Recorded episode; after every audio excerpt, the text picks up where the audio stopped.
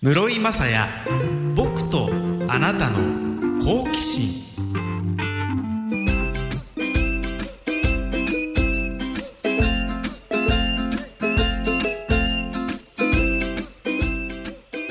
アニバセヨハイサイ。韓国プロ野球の伝えて室井雅也です。と言って手元に構成台本がないことに気がつきました。取ってきます。少々お待ちください。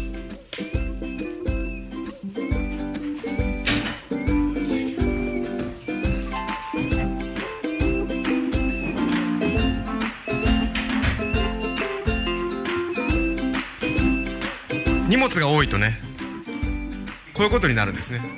この番組あの常に BGM が流れてるというねあの結構珍しい方かもしれません。はい。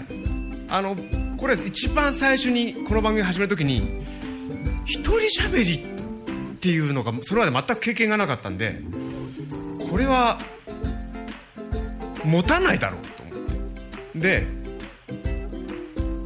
56分間の放送全てを BGM つけるっていうのをねやってみたんですけどね。実際聞いてみてどうなんですかね。まああの生放送なんで編集することがないんでできるってこともあるんですけど今まさにそれに助けられました。構成台本を手元になく始めてしまいました。俺名乗りましたっけ？名乗ったか？村山さん僕とあなたの好奇心です。この番組は図書出版は論争者の提供で沖縄市の FM 講座 76.1MHz から生放送でお届けしています。YouTube ライブアーカイブツイキャスでも動画付きでお楽しみください。ポッドキャストでも配信しています。先週17日この放送終わった後翌日18日沖縄は梅雨入りしたんですよね。まあ毎週沖縄に来てる。沖縄で番組をやってる。なので沖縄が梅雨入りしたかなとかっていうのはまあ沖縄に住んでなくても敏感な方だと思うんですけどもあまり沖縄に住んでない方はすごくニュースを熱心に熱心にっていうのか注視してない限りそんなに知らないかもしれないですよね。なのでこの番組を県外でご覧お聞きになっている方のために言います。梅雨入りしました。先週18日に梅雨入りして沖縄地方。平年より18日遅い。あ、えー、平年より4日遅い8日遅い。去年より14日遅い。ってことは毎年も5月のゴールデンウィークの時には梅雨に入ってるってことなんですね。毎年毎週来てますけどあまり実感がなかったですね。今日もお天気です。非常に心地よい夕涼みといった感じの気候ですね。現在の沖縄市の気温22.7度です。で今日ここ FM 小座に来るのに一回まず那覇空港に着いてから来たんですけどちょっと嬉しいことありましたね。何かっていうと今日僕あのホテルが那覇なんですね。特に理由はないんですけど。ただ那覇でもいつも泊まってるホテルじゃなくて前から気になってたホテルがたまたま取れて泊まったんです。泊まったというかまあ今日チェックインしたんですよ。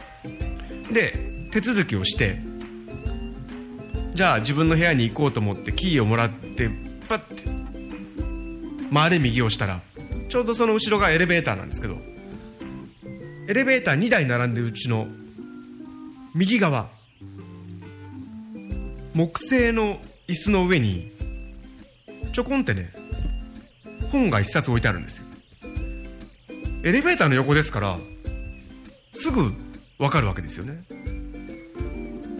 あの折り紙で作るシーサーと三振を持ったジンベエザメの折り紙が本の横に飾ったんです。その本嬉しいことがあったんでわざわざ言ってるんで何の本かお分かりだと思いますけど。置いてあった本は青い表紙の沖縄の路線バスお出かけガイドブックだったんですね。オレンジ色のテプラでハイビスカスの写真、えー、イラストの横に書いてあった。閲覧用って書いてあってだから宿泊される方これから旅行される方出張できた人どこかに行く時に生き方分かんなかったらこれで調べてくださいっていう意味でエレベーターの横に本が置いてあったんですね。いやまさにそうやって使ってほしいと思ってる本なんで嬉しいと。パッとすぐもう一回受付してくれたフロントの女性に「ああそこにあの本置いてくださってありがとうございます。著者なんです」って言ったらそしたら「あ本当ですか」って言った瞬間にそのカウンターの中からもう一冊本をパッと出してきて両手で持ってなんかあの早すぎ出すのがあのあそういえばですねとか探す間もなくえ？パッてなんかあのドラマとかのテンポですよ。あのもう小道具がそこに用意されてますみたいな感じでこの本の著者なんです。えパッて本がビュッて両手で上げられて活用してますって。まあ活用してますってね。あの著者を前にしたらまあまあ都合よく言うこともあるじゃないですか。本当に活用してました。だって付箋がいっぱいついてんだもん本に。だからそのホテルからどこどこに行くにはこのページ案内した方がいいとかね。多分最初に想定したものもあるでしょうし宿泊客の方からの質問とかに対応した時にここがよく聞かれるなみたいなのがちゃんと履歴として残ってね付箋貼られていたんですよ。素晴らしい。その閲覧用として置いてくださるのも素晴らしいし使ってくださってる。最低でも2冊は買ってくださってる。ねえ。これですよ。本当にね。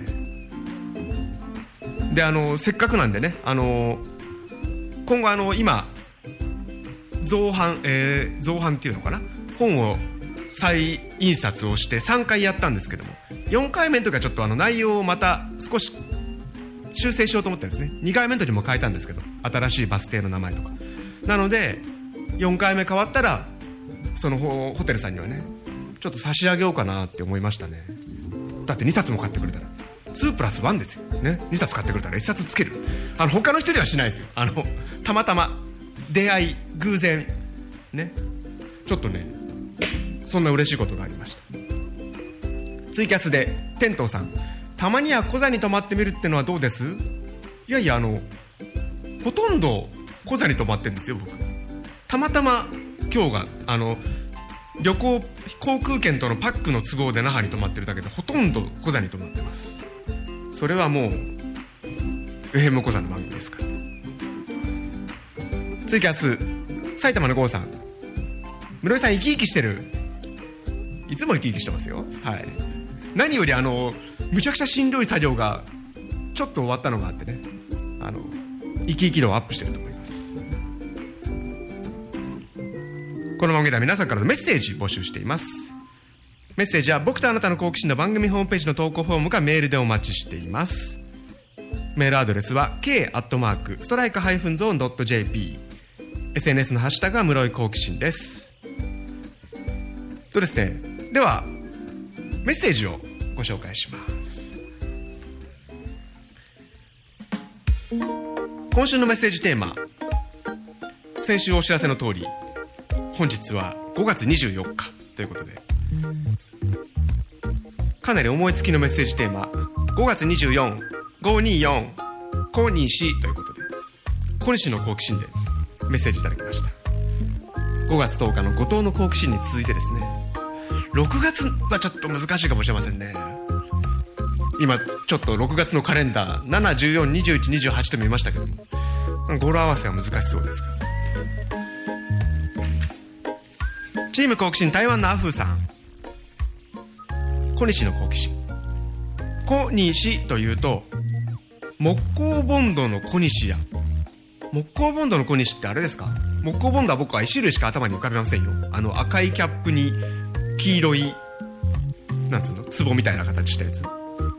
あれのことかな？小西というと木工用ボンドの小西やコニカミノルタのコニカの旧社名小西六を思い出します。これを思い出すのはもう40代より上じゃなきゃ無理でしょうね。ちょっと昔話っぽいことしますか？たまには。ね小西六。これ分かる人結構な年齢上ですよね。だって今カメラデジタルですけど僕が写真撮りまくってた頃はまだフィルムでしたからね。で大体フィルムを買うとフィルムってこうフィルムを買ったことがない世代のために改めて説明しますと箱に入ってるんですよ。どんぐらいの箱のサイズっていうんでしょうか？えー、サイコロキャラメルっていうともっと分かんない年寄りの話になっちゃうんですよね。箱。箱。フィルムの箱って何に起用したらいいの？あ新たな。えー、っとよく使うようなサイコロ2個分。違うな。なんだ？えー、っと味噌汁に入っている豆腐のちょうどいい大きさの豆腐2個分。ってことにしましょうか。フィルムをね買ってねカメラの後ろをパカッと開けてね入れて撮るんですよ。でそれをカメラ屋さんに現像に出してしばらくすると紙の状態で上がってくる。原始原始人がマンモスをなんか捕まえてる説明みたいになってますけど。っていう時代があったんです。でフィルムといえば僕らの世代は大体2大メーカーですよ。緑色の富士カラーね。ともう一つがオレンジ色の桜カラーよく考えたらなんでオレンジな桜なのかなと思いますけどの会社のコニカコニシロク。後にコニカって青に確かパッケージ変わったと思うんですけど。なのでフィルムを買ってた頃はすごくコニシロクっていう社名社名なのかな？はすごく記憶にありますね。でその後合併してミノルタと合併してコニカミノルタ。今はフィルム作ってないんですよね多分ねこの会社ね。で僕が最初に買った一眼レフカメラ。フィルムはミノルタのだったと思います。今もうほぼまああのソニーとかありますけどほぼプロが使うのはニコンかキャノンですよね。今僕ニコンの使ってます。ただ当時ミノルタがなんかねやたらとテレビの CM とかやってて関さんも覚えてます？ねなんか結構その時流行ってる曲とその時の有名なグラビアクイーンみたいな人が海辺を走ってるのを写真撮ってるみたいな。誰の歌だ？そういうイメージの。でミノルタっていうね CM で。買いましたよ。そう。ツイキャスでテントウさん富士フイルム派僕もそうです。富士フイルムの緑のパッケージを思い出すと同時にバレーバスケ、えー、バレーボールの富士フイルムを思い出して前髪を垂らしてる河合俊一さんの顔も一緒に浮かんできますけどね。珍しくちょっと昔話っぽいことしましたけど。そう。小西といえば。小西六。うん。アブさんよく絞り出してくれました。ありがとうございます。続いて。メッセージテーマ小西の好奇心。ラジオネーム外野守備さん。インターネットで小西と検索すると小西七海さんがアイドルグループ日向坂日向坂46のメンバーにいることが分かりました。小西七海さんのプロフィールを見るとなんと誕生日が10月3日で室井さんと同じではないですか。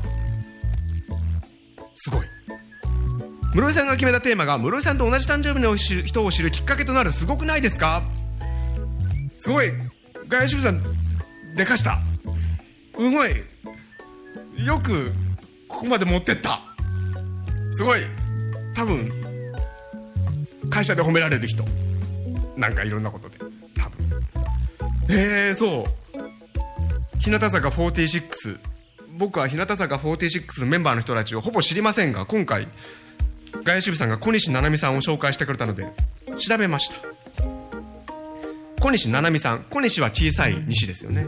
七海さん夏に草冠の菜っぱの名に実るの実。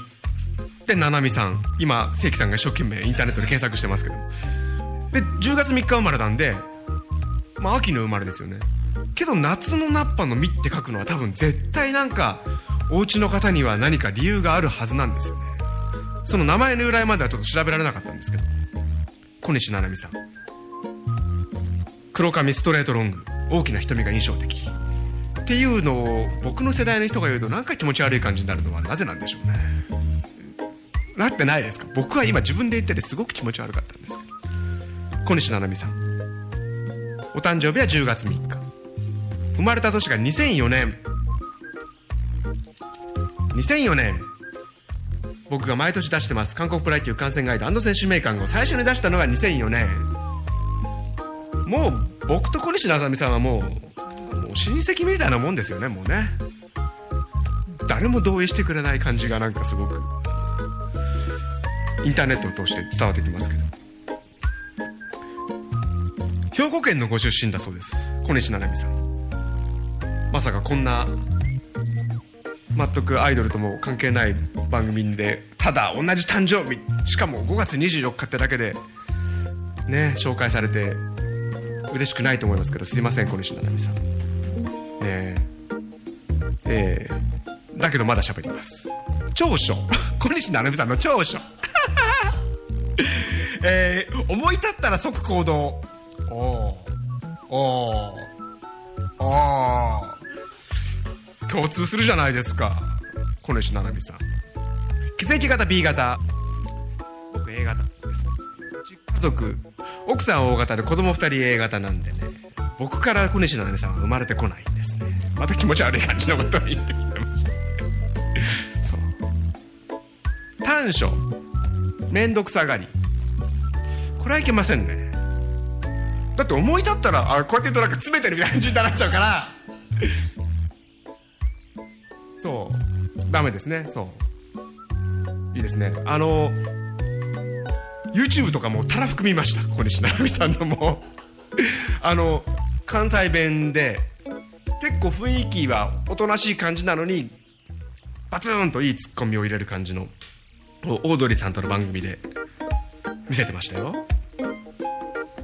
そう。でえー、なんかねあのハイカラさんが行くって漫画ですあれのあの袴を着たいって言ってそれを作りに行くみたいな。もういいですか？説明はもう。ねえちょっともうねこの5月24日「小西」というテーマのおかげで僕は小西七海さんの多分推し推しは推しですっていうの分かんねえや。まあそんな感じになると思います。次はさギョンさん。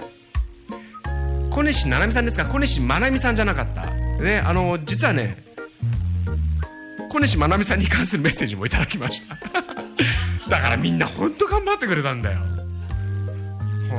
5月24日っていうね小西っていうテーマで。ありがとうございます。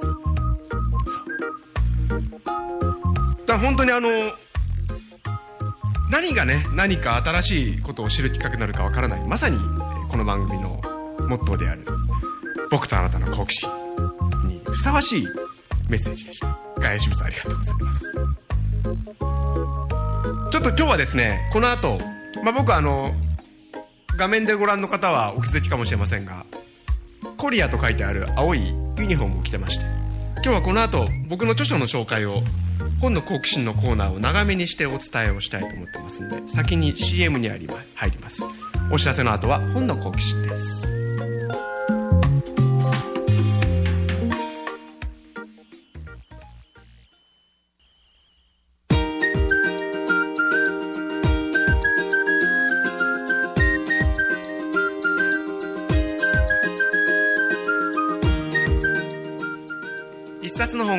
好奇心をくすぐります。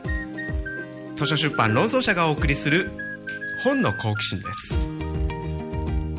沖縄市の FM 小座 76.1MHz から生放送でお届けしています。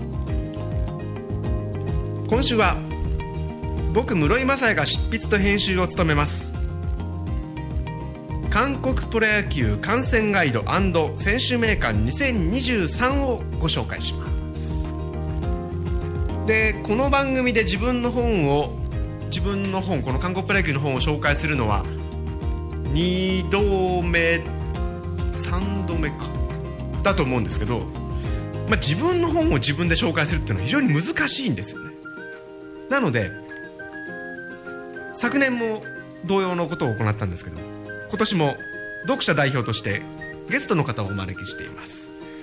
FM 小座のスタッフで元高校球児の美月さんです。よろしくお願いします。よろしくお願いします。美月です。美月さんね以前、えー、暗記の好奇心の時にそうですね。あの暗記といえば若者だろうというあの ハイエイジの発想で非常に助けてもらいましたけど。今回は高校球児として邪魔お邪魔じゃないお越しいただきましたけど。まずはい。いつぐらいから野球好きですか？僕は野球は小学校2年生ぐらいの時にお兄ちゃんがやってたのでその影響でやり始めてって感じなんでそうですねだからもう15年ぐらいですかね野球は。じゃあもうお兄ちゃんが普通にもうキャッチボールしてるからとかなんかテレビで野球見てるからみたいな感じで自然に関心持った感じですか？そうですね。あと僕がちょうどその頃って WBC2009 年の WBC ぐらいだったのでそれ見てもうあのダルビッシュ有投手が超かっこよくて。決勝戦抑えて出てきてね、はい。その世代ですね。で実際に、まあ、野球をね少年野球でやるとかっていうことはまああると思いますけども高校でもやるっていうのは結構な決意がないとできないと思うんですけどはい。結構もう中学の時から野球やれてる感じだったんですか？いやそうでもなんていうんですかね。沖縄だからか知らないんですけど結構もう野球始めたら高校野球までみたいな感覚はあるのかなと思ってて僕の周りも結局小中高ずっと同じように同じチームで野球やってた人も結構いますし割と沖縄は野球始めちゃったら高校野球まで。親も好きな人も多いのでうん。高校野球までややりますねみんな。高校の野球部？はい。美月さんのいた学校の野球部部員何人ぐらいですか？部員は大体1学年20から30なのでまあ3学年合わせて70名多くて70少なくても4 5 0じゃあほとんどがベンチ入りできないってことじゃないですか？まあでも学年年功序列まではいかないですけど。あほぼ3年生が入るからまあ3年生の中ではほとんど入れるって感じですか？7割ぐらいは感じですかね。ちなみに美月さんは？一応は。おお、はい。やりますね。ポジションは？ポジションは一応ピッチャーやってて。えどっち投げですか？右。右投げ、はい。へえでご自身の高校の3年生の時の最高のその成績大会でのっていうのはどのぐらいまででも僕らはそんなに強くなかったので、はい。2回戦とか。ああけど1回戦は突破。はい。試合投げたんですか？あ投げました投げました。はい。そういうのって今でもはい。そんなにまだね年数も経ってないからあの試合の瞬間のこのピッチングのとかなんか思い出したりとかします？あ思い出しますよやっぱり。でもやっぱり一番残ってるのは打たれたシーンですかねやっぱり。なんかいいですね。そうやって部活の仲間とその話でまた思い出話とかもできるじゃないですか。ああそうですもん、ね。集まったらあの試合どうだった？とかあの時の練習どうだったとかね。話しますねやっぱり。エラーしたら一生言われますもんね。そうですね。まあそれが後々にね笑い話となるというかね。はい。そんな美月さんと今日は僕が無理やり先週渡して予習をさせてしまった本当申し訳ない。この韓国プロ野球完成外のあの選手メーカーについてお話をしていこうと思いますけど。はい。読ませていただきました。ありがとうございますいかがですか？なんか開いてみて。開いてみて。はい。あでもはい。本当になんていうんですか選手名鑑って僕プロ野球日本のプロ野球のやつも本当に10年ぐらい前にみちゃんと買ってみた以来で、それ以外は本当に書店に並んでるのパラパラって見るぐらいだったので楽しかったですやっぱり。久々に見て。色もチームカラーではい。カラフルですし、とっても楽しかったです見るのまあ野球好きな人は選手メーカー見てたら面白いですよね、はい。まあ日本のだったらあ誰々って出身は広島だけど大阪こはあ高校は大阪なんだとかね。なんかそういった発見がありますけども、この韓国の名鑑って、まあ、今までご覧になったことはあまりないと思うんですけども、はい。何か気づいたこととか。あの全然本の内容と関係なくてもこんなことを思っちゃったとか何かありますか？僕は、えっと、最初の方に一覧が載ってると思うんですけども、はい。各チームの選手の一覧はい、その方に背番号が書いてあるんですけど、はい、背番号って韓国でどういうポなんだろう立ち位置なんだろうっていうのがあってそれこそ日本だったらやっぱり背番号一つ一つに意味があったりするじゃないですか。キャッチャーだと27番が多いとか、ね、とかはい。18番はやっぱりエースだとか、うでもアメリカって意外とそういう文化なくて多分僕の印象ですけどその人の番号みたいな感じになると思うんですよね。なのでなんか韓国でそういう背番号に対する意味合いとか背番号どういうふうにあの背負ってるんだろうとか、うんっていうのはちょっと気になりました。やっぱり18番がピッチャーっていうのはパッて見た感じ多かったですしでも一桁でピッチャーがいたりとか。そうですね。結構なんか背番号ってどういう立ち位置なんだろうっていうのは気になりました。そう。僕なんかその辺が完全に麻痺してしまってるので、はい。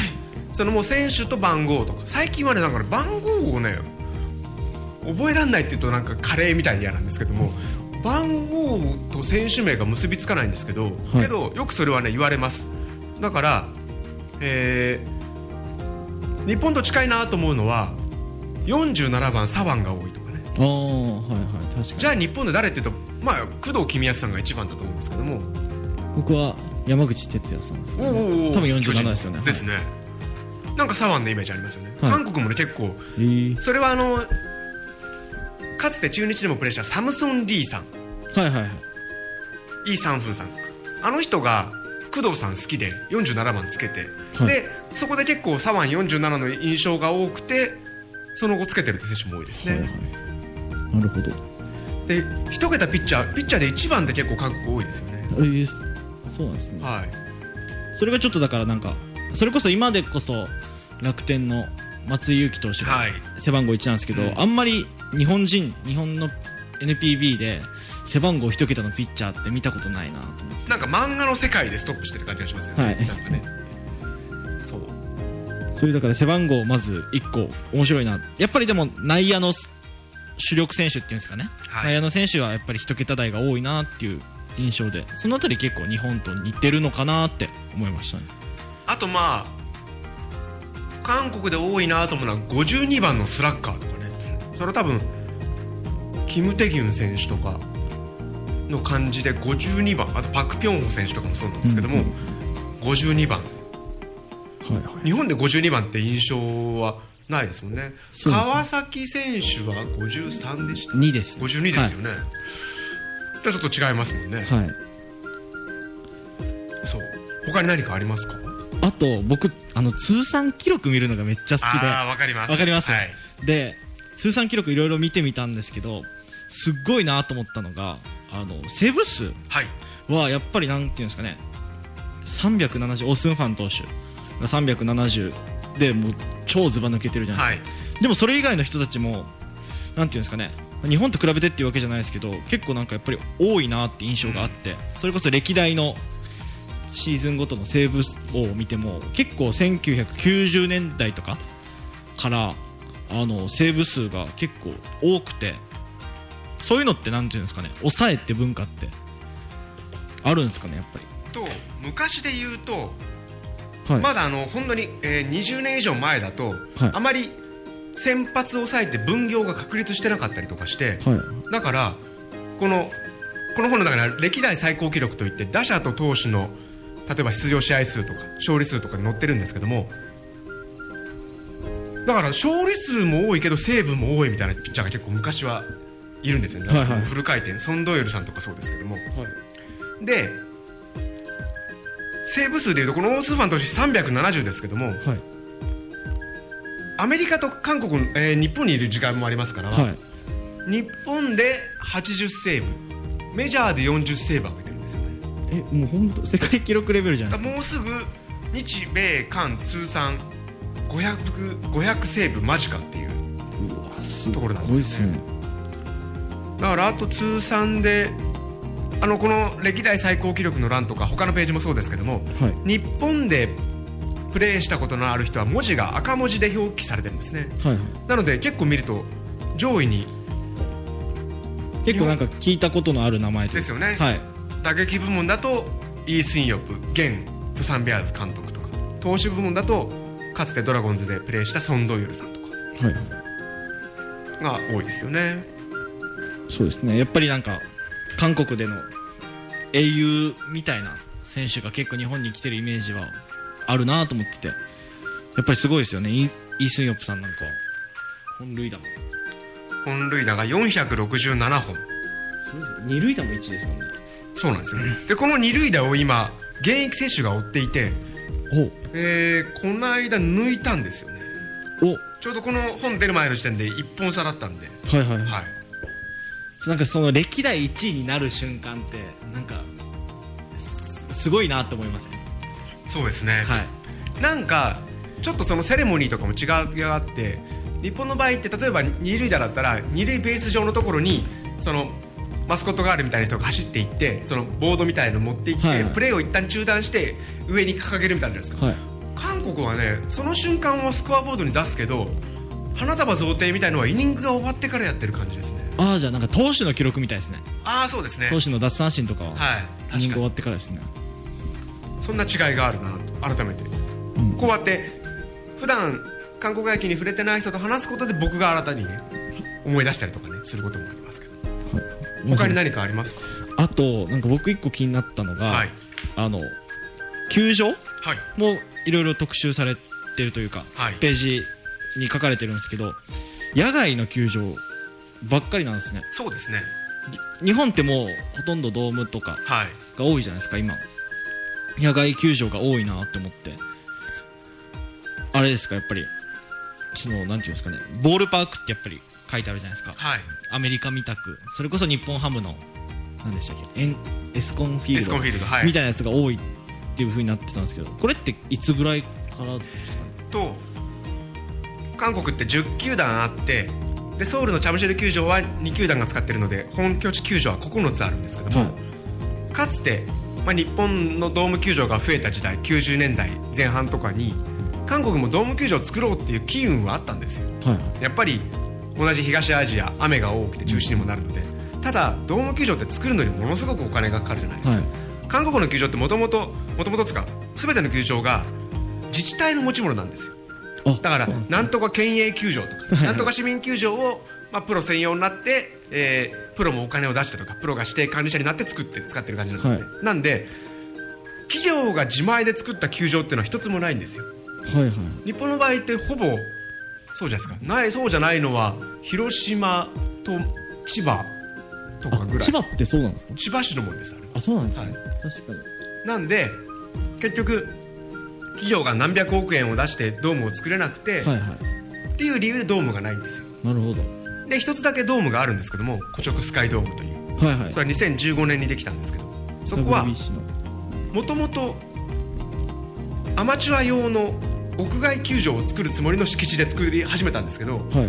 まさに先ほど美月さんが言った2009年野球がすごい盛り上がってはい。ちょっとうちの国もドーム球場ないのダメじゃないって言って急遽予定を変更してドームにしたんです。あそうなんですなので、はい。アマチュア専用球場のつもりだったところをドームにしたので、うん収容人員も2万人に満たない大きさですし、はであの韓国の大体ニュースとかそういう海外のニュースってちょっとおかしなものが、まあ、とんでもニュースがピックアップされてよく伝わってくるじゃないですか、はい。だからそのドームができた時もやれ、えーちっちゃいとかその雨漏りするとかなんか座席が横に並びすぎてトイレに行くのに真ん中に座った人は15人に謝ってからしないとトイレに行けないとかなんかいろんなそういうネガティブな情報ばっか出てたんですけども、っていうまあ理由でドームが1個しかないんですね。はいはい。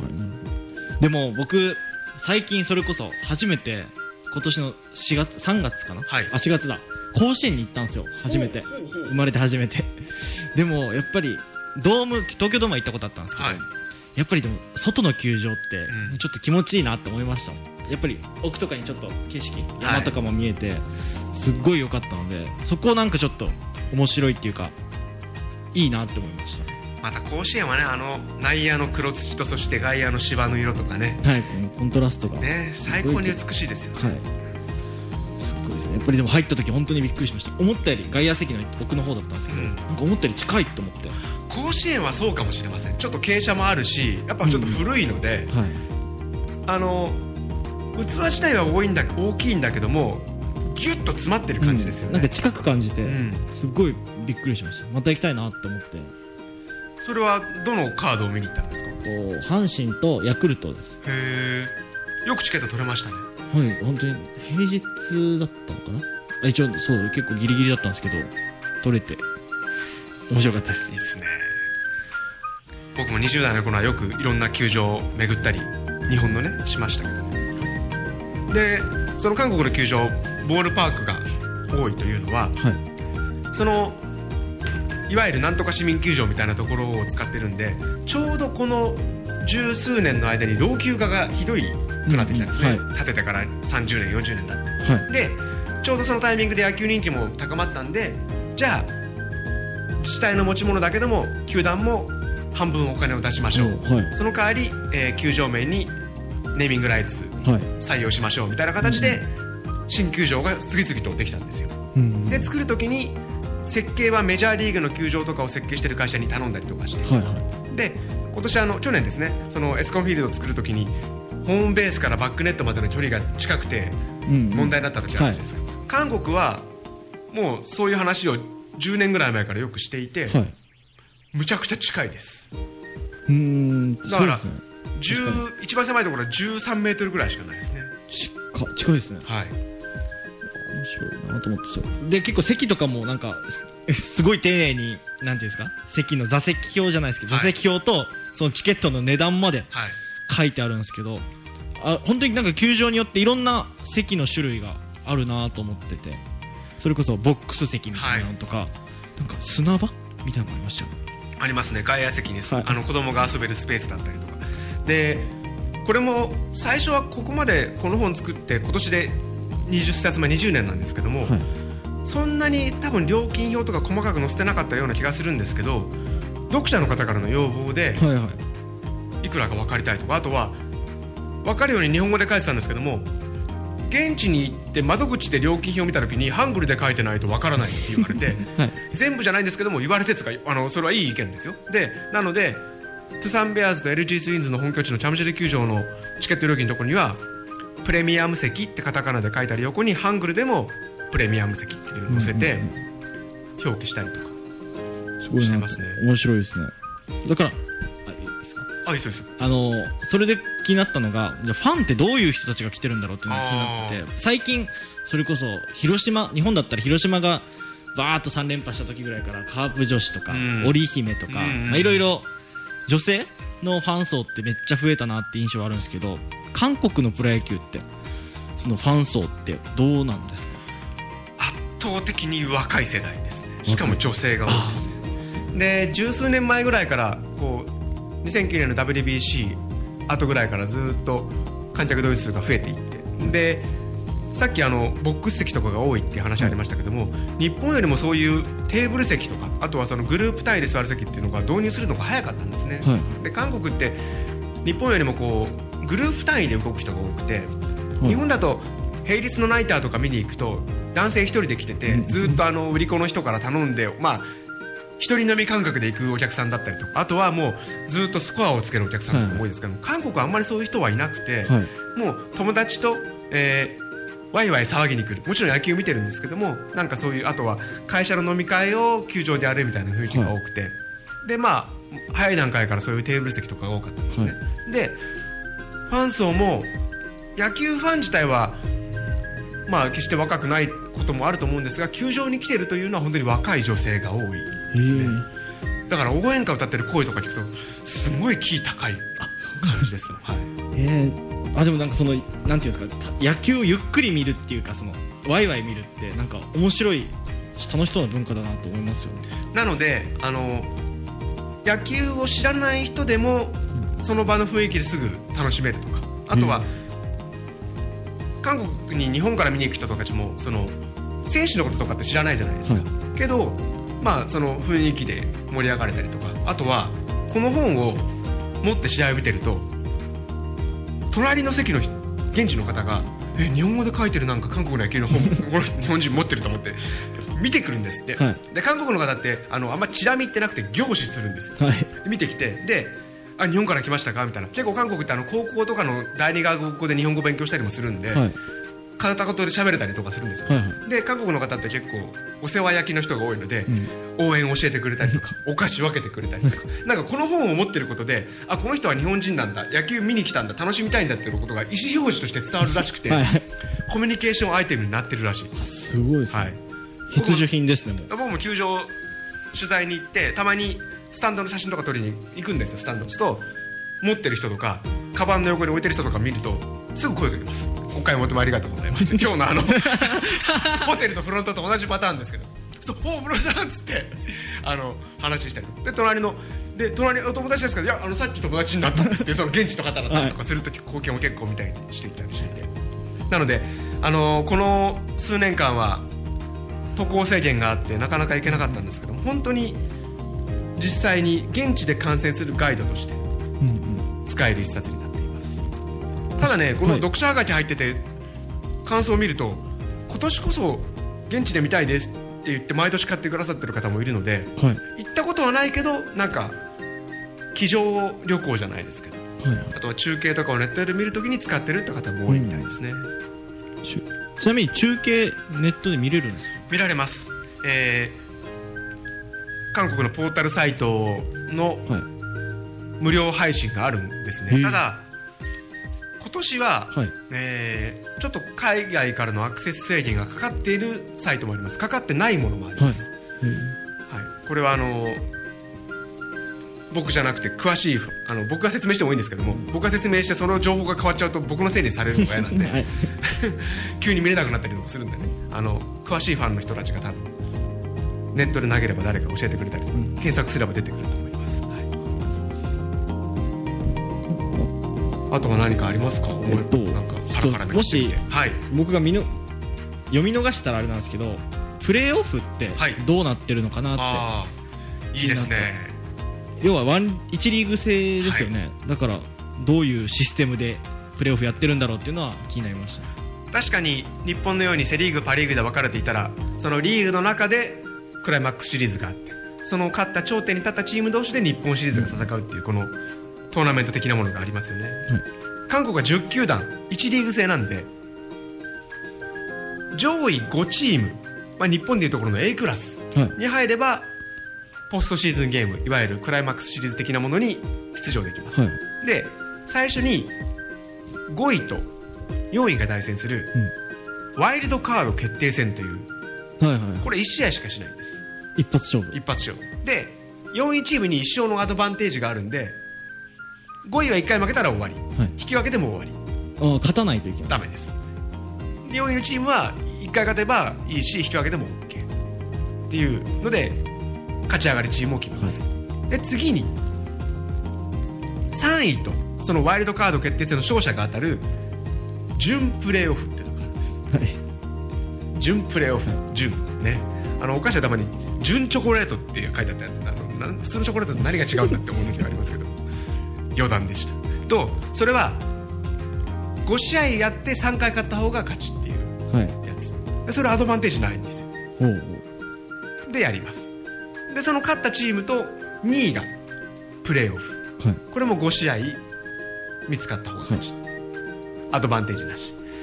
でようやく1位チームと勝ち上がったチームが対戦する韓国シリーズが7試合制であるんですね。うわすえなんかすっごいあ分厚いですね。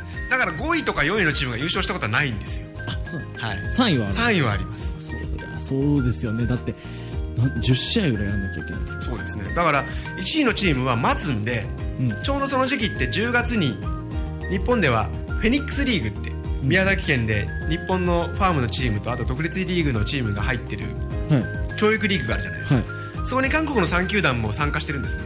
でその3球団のチームが優勝したりするとそこに一軍選手を送り込んでちょっとあの調整みたいな。調整みたいな感じでね。いや面白いですねそれ。2018年のフェニックスリーグその時はあのトゥサンベアーズというチームが優勝したんですけど、はい。えー、と公式戦を制覇したんですけども、フェニックスリーグに参加してたので主力選手たちは宮崎に来てはい。日本の若手選手と試合を。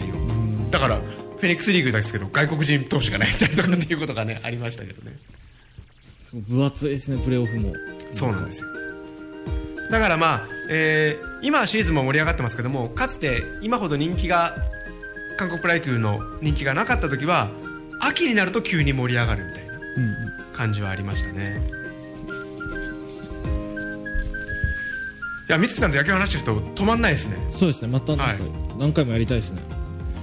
また今後どっか野球見に行く予定あるんですか？野球はでもそれこそちょっと今就活だったりとかいろいろなタイミングで東京行くことが多いので神宮に一回行ってみたいなと思ってて、いいですね。そういう何か予定を混ぜて。はい。神宮なんで雨がね雨で中止にならないといいですね。今日ですが今回ですが僕室井雅也が執筆と編集を務めます韓国プロ野球観戦ガイド選手名鑑2023を紹介しました。図書出版論争者の発行で定価1600円プラス税で明日5月25日から全国の書店で並びます。アマゾンなどでも明日からだと思います。今この画面上には20と出してます。今年で20周年になります。この本です。図書出版論争社のホームページ論争商店からもお求めになれます。美月さんお次ありがとうございました。ありがとうございました。はい。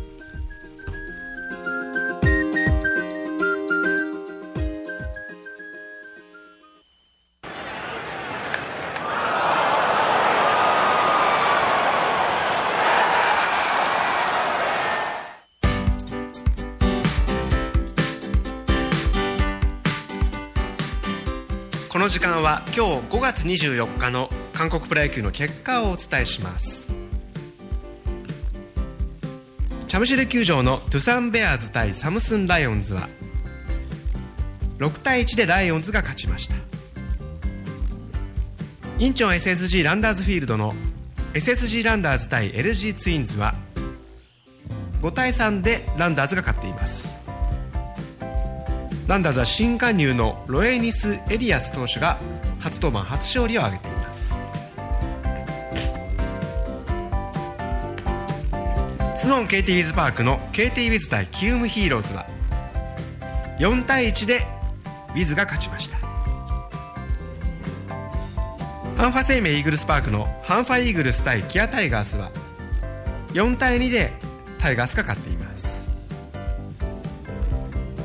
最後にプサンサジク球場のロッテジャイアンツ対 NC ダイノスは3対1でダイノスが勝ちました。ダイノスは連敗を止めています。詳しい結果については韓国プロ野球応援サイトストライクゾーンまたはヤフーニュース個人の室井雅也配信の最新記事をご確認ください。以上5月24日の結果でした。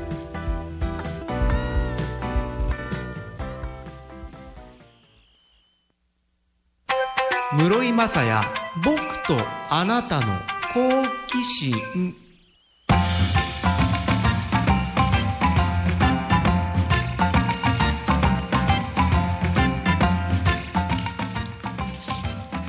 エ「FM 小座からお届けしてます。室井雅也僕とあなたの好奇心」です。メッセージテーマ「小西の好奇心」散々なんかあの本の好奇心で本業の野球の話をしてちょっと違うのを違うなんか違うスイッチに行ってたのに急に小西の好奇心って自分で読んでて何やってんだろうなと思いまし。たあのさっきツイキャスで天童さんが「室井さん最近壊れ気味かも」って言うんですけどあのこれが普通なんですよね。あの壊れ方がうまく壊れ普通な感じの方がねあの多分ミキサーが関さんになってからだと思うんですけどね。関さんがいい感じでこう僕の壊れてるところをあのいいぞいいぞどんどん壊れだよってなんかこの後ろからあのこう錆びてるその部品のところになんかちょっと潤滑油ピシューとか入れながらあのいい感じでじゃあ壊れてねえじゃんって感じですけどね。あのいい感じであの錆びを生かしてくれてる感じなんでね。壊れてないんです。これが普通なんです、えーメッセージテーマ5月24日小西の好奇心。ラジオネーム黄色いワンピースの妊婦さん。メッセージテーマ小西についていろいろ考えてみようと思っていたら最初にパッと頭に浮かんだのは小錦関です。小錦関が頭から離れなくなってしまいました。小西小錦わかります。小錦さんの写真っていろんなとこで見ません？飲食店とか。それは小錦さんがいろんなところに質問してるのかやっぱりサイズがビッグだから数ある写真の中でも小錦さんの印象が強いのか。どこに行っても小錦さんとあの本邪幕の石塚秀彦さんの写真は絶対にあるって感じがするんですけどね。小錦さん。いいですよね。あの小西さん横綱ですよね元ね。横綱なってますよね。横綱でありながらこの現役当時からこのちょっとサブカルチャー的なそのおしゃれな感じだったりとかなんかウクレレ弾いたりとかファッションだったり。で今もねその感じを持ってるっていう。すごくこの稀な存在ですね。ツイキャスでギョンさん。韓国プロ野球観戦ガイド選手名鑑2023について。今年は買おうかな2周年ですし一昨年の本と見比べてた楽しみたいです。去年買わなくてごめんなさい。全然構いません。構いません。えー、NUJ フロム横浜さん。韓国台湾プロ野球は日本と明らかに応援スタイル違います。チアガールがスタンド最前列でファンを盛り上げます。そうですね。台湾もね僕も最近はだいぶ行ってないですね。なかなかシーズン日本韓国と重なるので行けないですが。韓沖縄から近いんでね。今年ぐらい行けるといいんですけどね。と思っています。この番組で皆さんからのメッセージ募集しています。メッセージは僕とあなたの好奇心の番組ホームページの投稿フォームかメールでお待ちしています。メールアドレスは k アットマークストライクハイフンゾーンドット JP SNS のハッシュタグは室井好奇心です。